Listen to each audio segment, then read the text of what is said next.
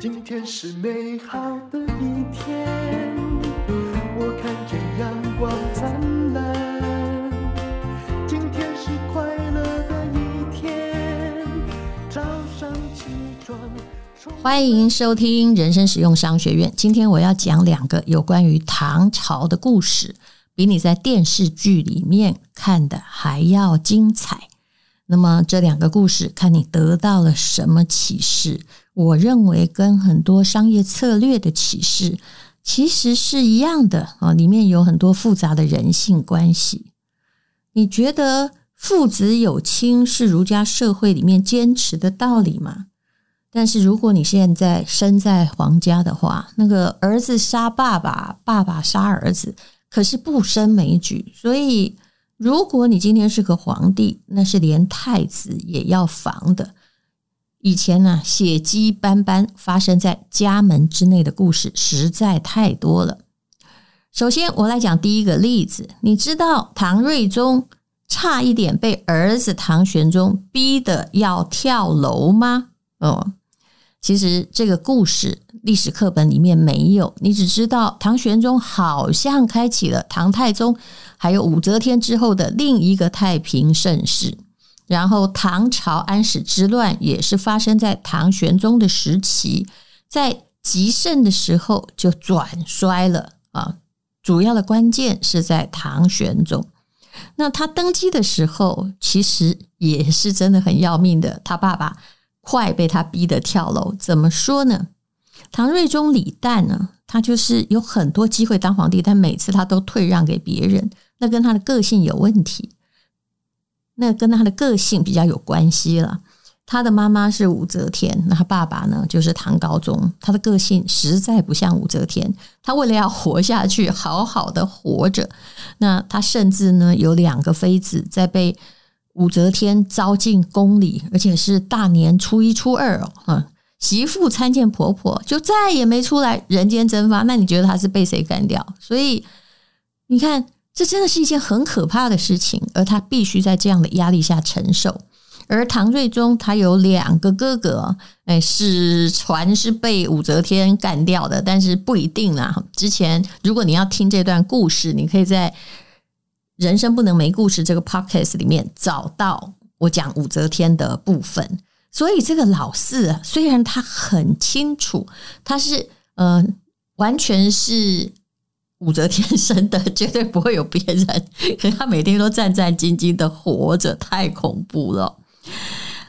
唐睿宗李旦呢，他曾经主动退位成太上皇，把皇位让给儿子李隆基，因为毕竟啊，把这个韦后干掉是李隆基的功劳，而且显然李隆基那时候要等于就是要搞政变，这是一种叛乱呢，如果没有成功的话。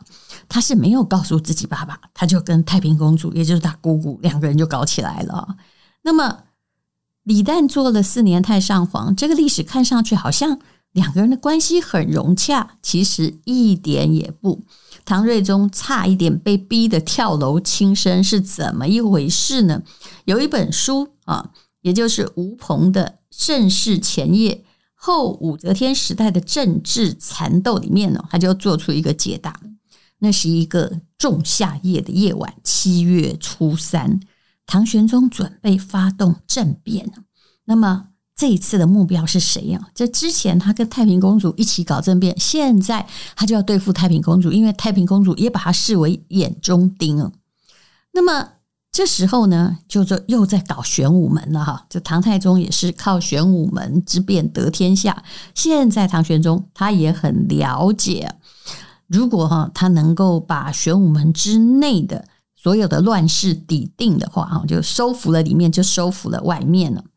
那个晚上，玄宗率领着啊几个人呢，几个你不认识，但里面有一个你一定认识，叫做高力士。那还有王毛仲啊，这比较有名的就两个，其他还有李令问、王守一、李守德啊。那从他听政的武德殿为起点，其实那时候他已经是皇帝了，只是他的爸爸的太上皇要退不退哈，军国大事还是都他决定，不然就是太平公主决定。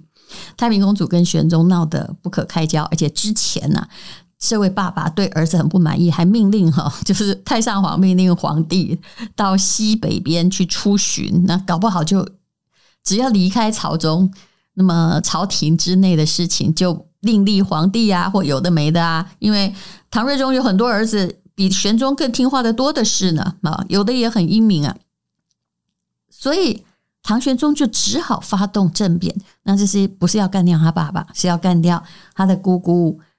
太平公主，那他们就通过了五座城门哈，连接内朝跟外朝的，一直蹦蹦蹦蹦蹦，就奔到了玄武门去了。那到了玄武门的时候啊，呃，呃，他跟他的一个重要手下叫王毛仲分批行动。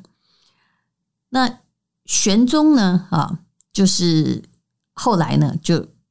适时的赶到了玄武门，然后王毛仲呢是去之前是去带军马哈来玄武门。当他们进入玄武门的时候，因为他掌握了禁军，玄宗是一个等于当时啊，哎，我应该用这个宫内的足球高手来形容他，所以他跟很多的禁军都有相当好的交情，他也是一个挺四海的人呐哈。那么进入玄武门之后。他们呢，超狠的，就把太平公主在北门禁军里面重要的两个旗子，叫做羽林卫大将军常元凯，还有呃羽林将军李慈，把这两个当即斩首，不必问理由了，哈，就 先杀了再说。然后控制了玄武门跟北门的禁军，然后后来呢，啊，他们又。控制了北军之后啊，他开始啊血洗他的姑姑在朝臣中的势力。怎么说呢？他率领了三百多个禁军，因为宫内也里面里头也容不下那么多人嘛。他们就从玄武门进入太极宫，然后到了睿宗就太上皇居住的太极殿，抓到了谁呢？抓到了中书省当值的哈。这一位有个姓贾的，还有中书舍人，也是只要看到是太平公主的党羽啊，就马上杀。而且这里面也包括是睿宗的亲信，也没有再饶的。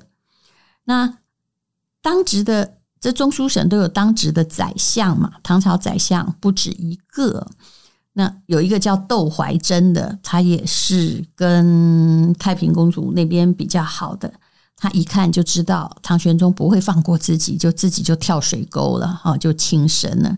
那么唐玄宗呢，还要砍下他的人头，把他本来姓窦，后来改成姓毒，就毒虫的毒。所以战争都是很恐怖的。朝臣们呢，被叫被杀啊，惊叫的声音就惊动了太上皇，因为他是在中书省，等于是行政院啊，这大开杀戒。睿宗明白。糟了，有人动手，但动手是谁呢？是我儿子还是我妹妹？你要真惨，全部都是亲人呢、啊。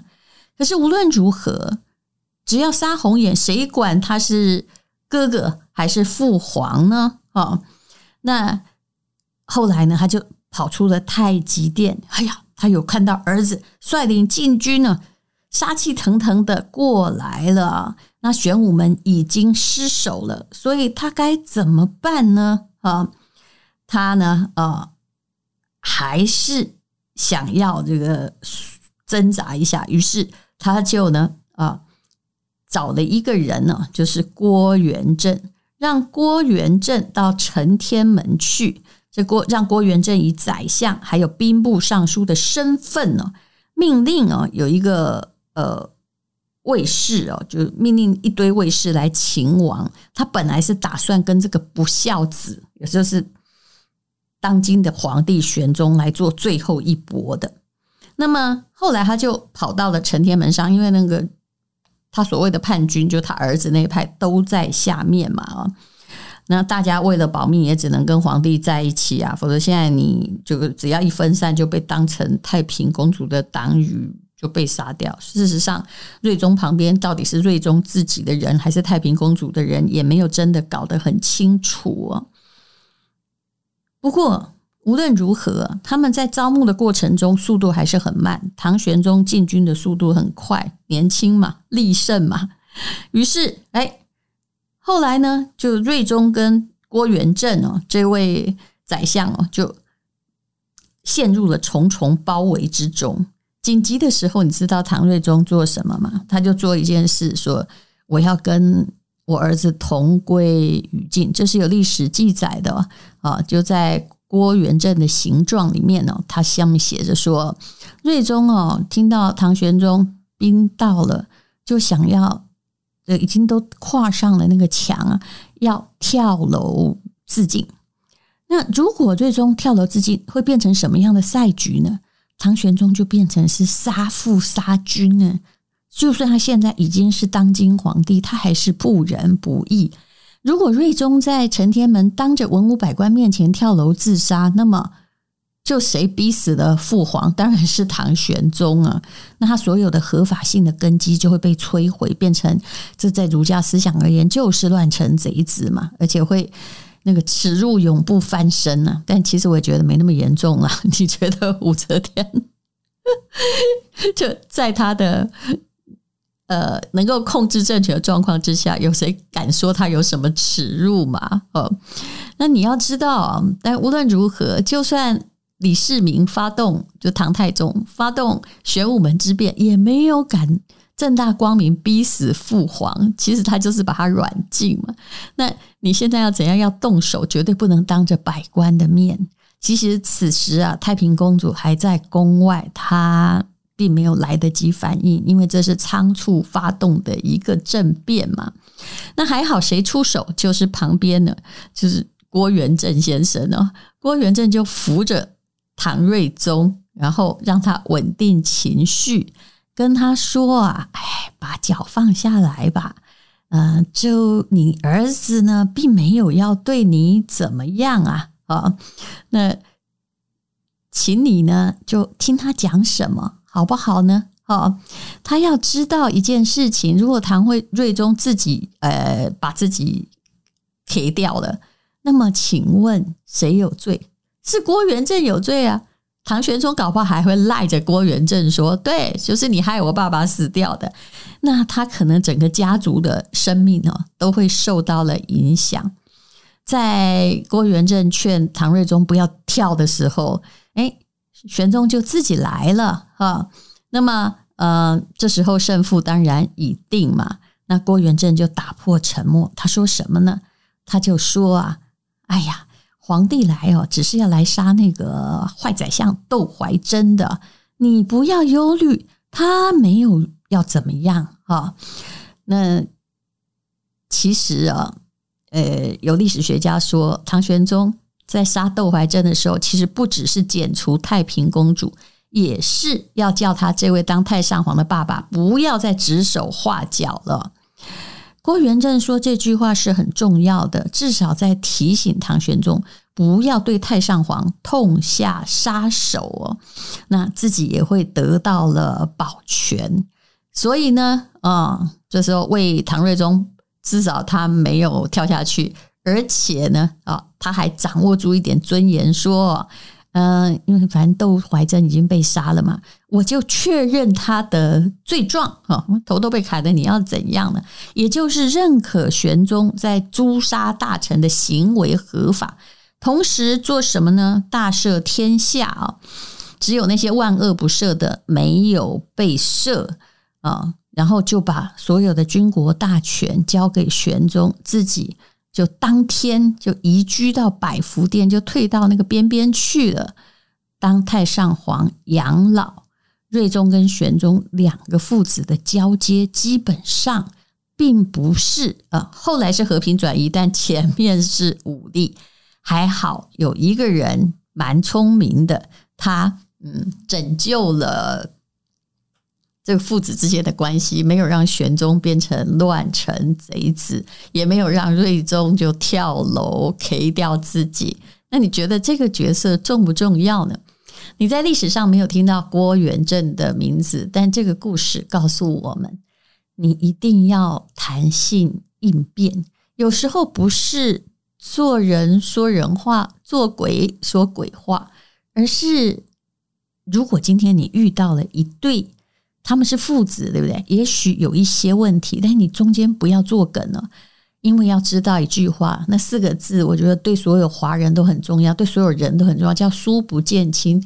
你关系是很疏远的，不要去哦说那两个关系很好的人的坏话。你应该是基本上你可以不说话，好吗？但如果哈你在古代那个状况，你就要说话，保全他们的关系，就是保全你自己。啊，千万不要选边站啊！你要以促进他们的和谐为目的。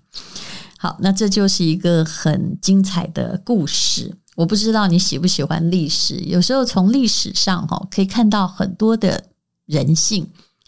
从这个故事里头啊，就是郭元振他扮演了某一种紧急时刻的润滑液。那么玄宗，我也觉得他那时候必须用政变剪除掉他的姑姑，因为他姑姑也在害他，也是一个不得已。